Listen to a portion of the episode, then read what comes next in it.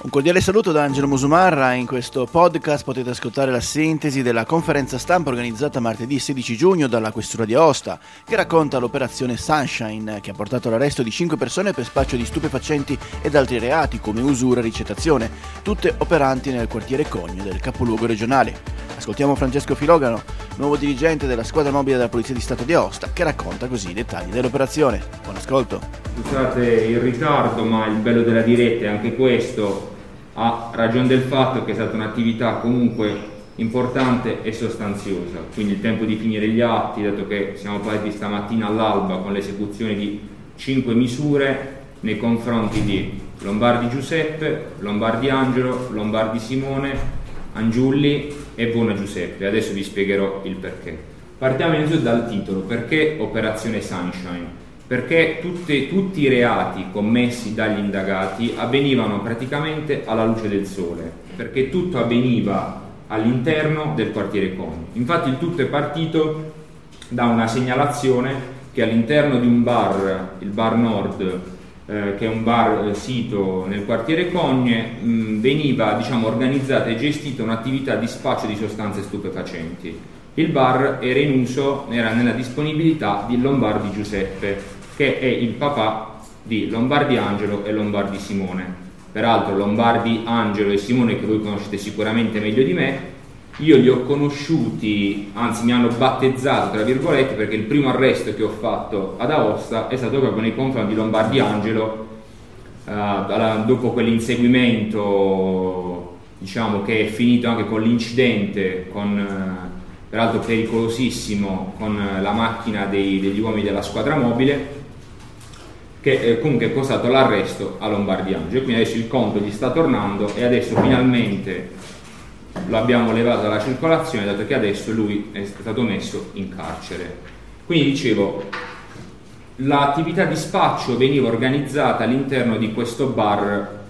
detto Bar Nord, in uso appunto a Lombardi Giuseppe. Infatti le cessioni di sostanze stupefacenti sarebbero avvenute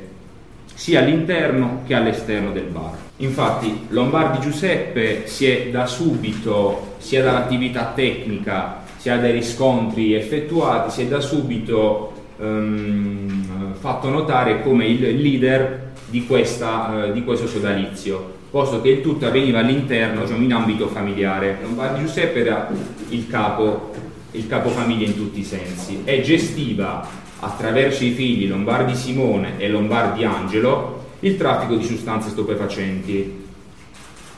A loro volta, infatti, Lombardi Giuseppe, oltre a gestire il traffico di sostanze stupefacenti, demandava però la cessione e l'acquisto della sostanza direttamente ai figli Lombardi Simone e Lombardi Angelo, che erano un po' insomma dei cani sciolti, quindi avevano autonomia completa sia nelle modalità per procacciarsi lo stupefacente sia nel cederla. Infatti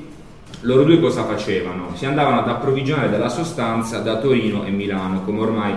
noto, utilizzando però, anzi una, commettendo una serie di altri delitti che poi sono usciti fuori, quali furti, ricettazioni e rapine, per, eh, per avere i soldi per andarsi a comprare lo stupefacente. Tenete conto che la cocaina, eh, diciamo,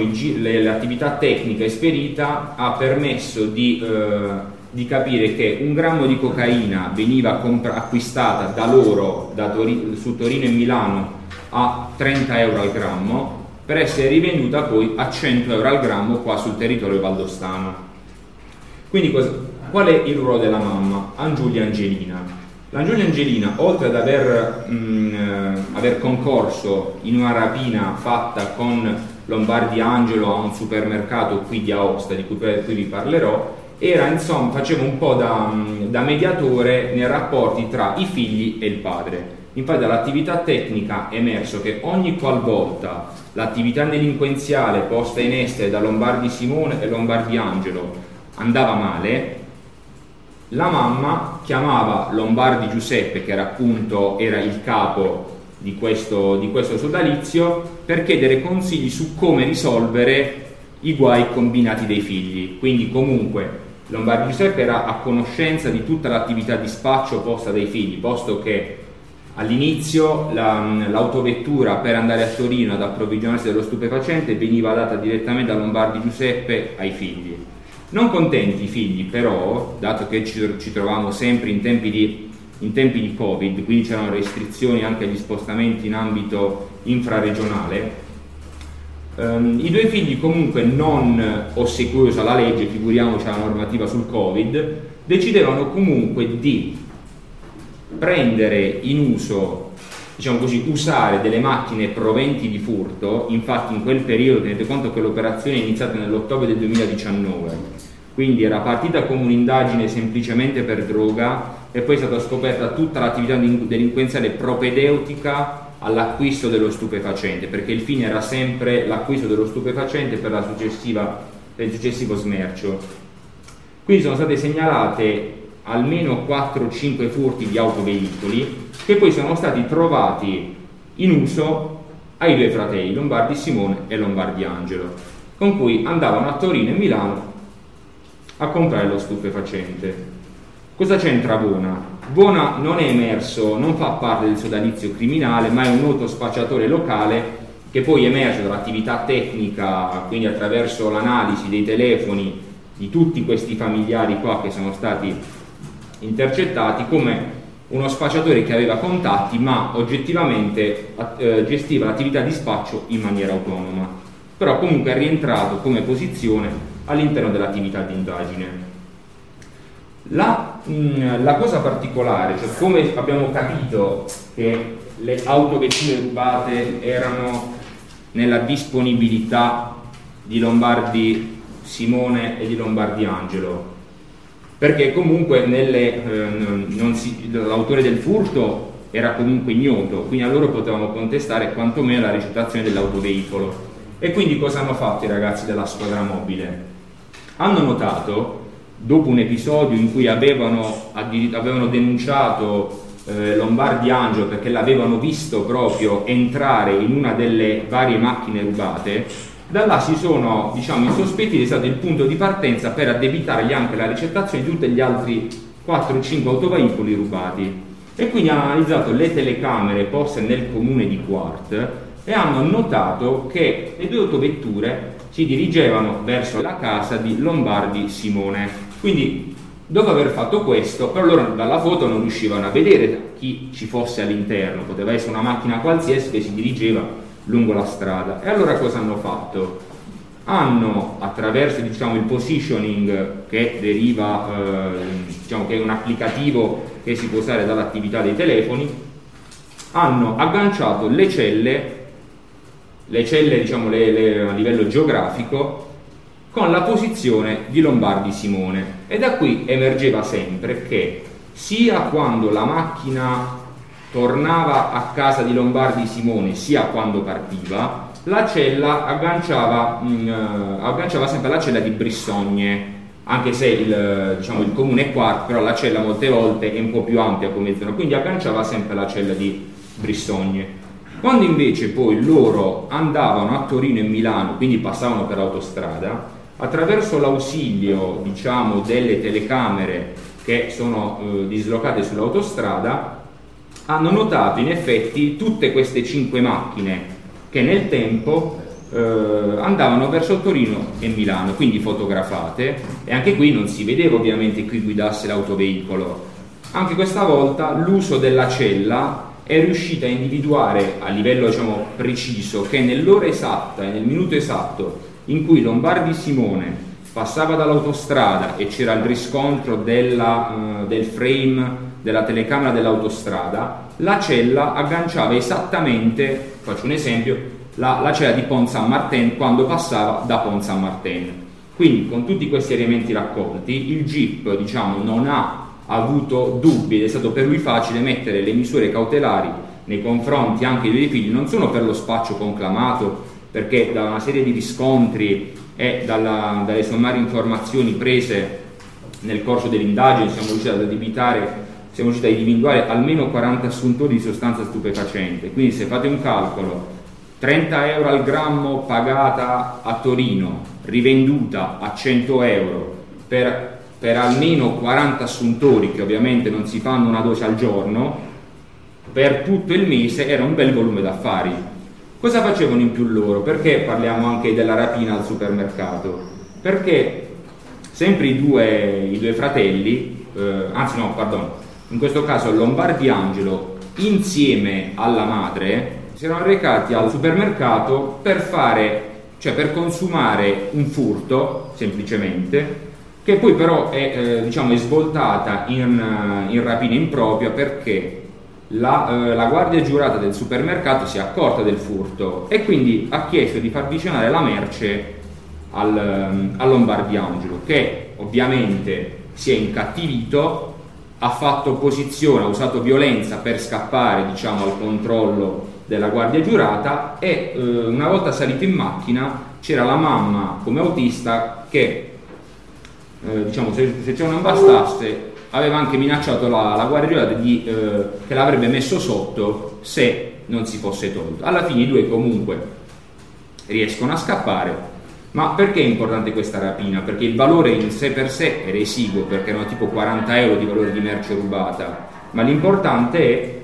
ehm, diciamo, eh, ci ricolleghiamo al fatto che queste erano tutte modalità, per quanto isolate, per procacciarsi le finanze per poi andare a reperire, per andare a comprare lo stupefacente. Quindi anche un furto da 40 euro in realtà equivaleva come scambio di merce e sostanza stupefacente almeno ad un grammo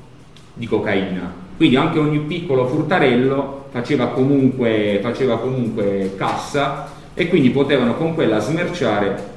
e scambiarsi lo stupefacente. Interessante anche la posizione di Lombardi Giuseppe, che è il capofamiglia, che più che per lo stupefacente si è poi mh, fatto notare per un reato molto insidioso quale l'usura.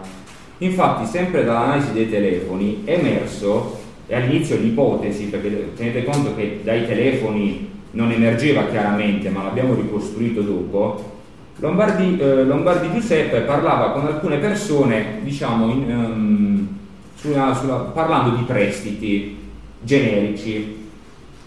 quando invece poi, però poteva essere un prestito per droga, quindi un anticipo, e poi ti pago, dammi la coca e poi te la pago dopo, quindi nessuno avrebbe mai configurato l'usura.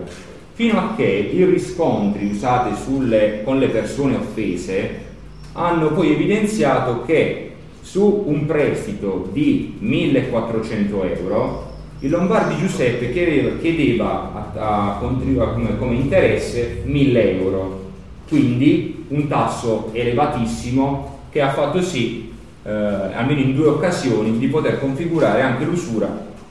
a carico di questo soggetto qua. Nel frattempo, quindi, all'esito diciamo, dell'informativa finale che abbiamo depositato in procura, eh, il PM ha ritenuto molto forti gli elementi raccolti e quindi poi ha proposto al GIP l'applicazione di 5 misure cautelari quindi nei confronti di questi soggetti che siamo andati, eh, ad eseguire stamattina all'alba. E quindi Lombardi Giuseppe è stato posto ai domiciliari. L'ex moglie quindi l'Angiulli anch'essa ai domiciliari per i vari concorsi in rapina e anche nell'attività quantomeno perché era a conoscenza di tutta l'attività di spaccio posta dai figli posto che ogni volta che loro facevano qualche guaio durante la commissione dei crimini ed era sempre lì a proteggerli e a tutelarli, informando il padre del guaio che avevano combinato. Infatti in un'occasione addirittura si legge in una um, dall'attività tecnica emerso che siccome era stato attenzionato un posto di, da loro, un posto di controllo nel quartiere Cogne, ma casuale con, della polizia e dei carabinieri, il padre chiama l'ex moglie dicendo di avvisare i figli di non passare da quella zona posto che loro stavano tornando a Torino con lo stupefacente proprio perché sarebbero stati fermati. Quindi tutti erano a conoscenza di questa attività di spaccio seppur gestita in gran parte dai, dai figli ma era comunque diciamo un business familiare. Quindi stamattina quando siamo andati ad eseguire le misure cautelari abbiamo anche eseguito le, mh, le connesse perquisizioni personali e domiciliari e alla ricerca insomma di elementi che comprovassero, comprovassero questi reati qui. E infatti in casa di Lombardi Giuseppe abbiamo trovato 700 euro in contanti, più questi giubbotti qui, che detti così, che visti così magari non,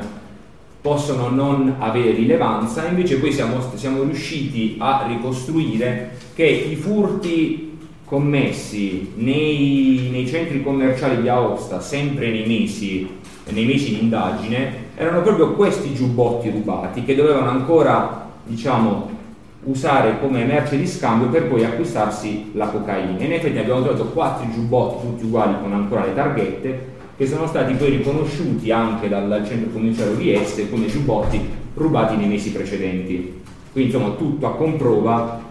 di tutta l'attività propedeutica all'attività di spaccio. Ecco perché tengo distinta, comunque è eh, parimenti importante non solo l'attività di spaccio, ma tutta la serie di reati che venivano commessi con la finalità di procacciarsi lo stupefacente. Per questo diciamo, mh, è stato finalmente diciamo, una soddisfazione poter mettere a questo punto in carcere i due fratelli, posto che Simone era già in carcere per un'altra causa, proprio perché diciamo, voi li conoscete molto meglio di me,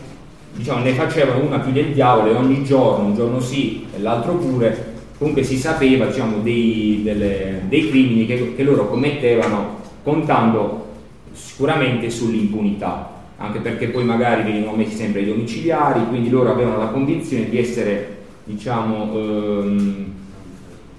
immuni dal controllo delle forze dell'ordine, non sapendo ovviamente che avevano tutta l'indagine sotto noi.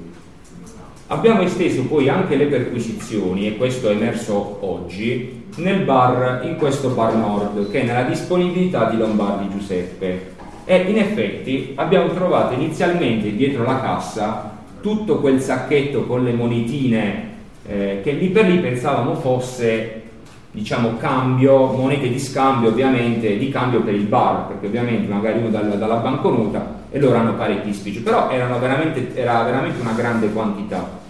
Infatti tutto il conto delle monete diciamo, ammonta a circa, circa 1000 euro. Ma non riusciamo a capire perché. Scesi nel sottoscala del locale, abbiamo trovato questa macchinetta qui, che era spenta, ma ha, ha, la particolarità che non è connessa a internet, quindi non ha il collegamento con diciamo, l'agenzia dei monopoli, quindi sembrava una macchinetta semplicemente per giocare, non in rete. Ma la particolarità di questa macchinetta è che non vanno gli euro, ma vanno dei gettoni, questi da certamente che abbiamo fatto stamattina stesso anche con l'agenzia dei monopoli. Quindi che vuol dire che tutti questi spiccioli che poi abbiamo trovato sicuramente erano diciamo il prezzo della partita che i giocatori che non potevano scendere nel locale in quanto il locale era inagibile, quindi forti anche di questo pensavano di non essere controllati, andavano semplicemente a giocare, si mettevano d'accordo con l'esercente sul costo del gettone, quindi pagavano in gettoni, ecco perché ne abbiamo dati così tanti, fino a 1000 euro, si facevano cambiare in gettoni e poi si mettevano d'accordo con l'esercente sulle diciamo, modalità di vincita. Quindi se riesce a fare tris, mettiamolo proprio semplicemente, dato che è tipo un videopoker, e guadagni 50 gettoni, poi a, to- a mia volta io ti li ricambierò in diciamo, in altrettante monete. Quindi anche questo è stato, è stato posto sotto sequestro insieme ai giubbotti, uh, ai soldi trovati ovviamente in contanti nella casa di Lombardi Giuseppe e ai telefoni cellulari che adesso poi da cui magari partirà anche un'altra, potrebbe partire anche qualche altro elemento, potrebbe avere qualche altro riscontro sull'attività, non solo posta in essere, ma magari in quella che stavano già predisponendo. In tutta questa attività ovviamente come sempre il, diciamo, la fortuna vuole, Lombardi Giuseppe era anche mh, percettore di reddito di cittadinanza. Ovviamente il tutto, da, da come capite, il traffico che gli derivava da tutta questa attività è per l'usura o per lo spaccio non gli mancava, tanto avevi trovato 700 euro in contanti a casa, però ovviamente era anche percepito il diritto di cittadinanza. Se solo da questa operazione sono emerse 40 posizioni di assuntori, eh, chissà a livello macro, cioè in tutta la regione, questa operazione posso dire 40, però sicuramente anche dall'altro arresto che abbiamo fatto più o meno due settimane fa di quell'altro ragazzo che si faceva recapitare la droga direttamente a casa, anche là un quantitativo ingente di 800 grammi di marijuana, eh, anche là, eh, per quanto fossero ragazzini, come emerso anche con la finanza e i carabinieri, diciamo soprattutto tra i giovani ormai è, purtroppo è, una, è, un divertimento, quindi un grammo qui, che sia marijuana, che sia cocaina, che sia qualsiasi cosa, si inizia sempre dalla droga leggera per poi salire, quindi purtroppo è una, è una dannazione dei nostri tempi e quindi i numeri sarebbero credo incalcolabili, cioè non solo dato che la Valle d'Aosta è piccola ce ne saranno pochi No, eh, perché se, hanno, se, il traffico di sostanza c'è, eh, vuol dire che loro per guadagnarci, vuol dire che possono contare su un numero rilevante di assuntori. Infatti le indagini vanno sempre avanti per droga, da quello anche che ho potuto vedere studiando diciamo, gli atti precedenti, le indagini precedenti. Ed è tutto per questo podcast, grazie per il vostro ascolto. Se ritenete interessanti i contenuti che avete appena ascoltato potete condividerli utilizzando i canali social di Aosta Press. Per ogni comunicazione potete scrivere a podcast.it. Al prossimo ascolto, buona continuazione, state bene.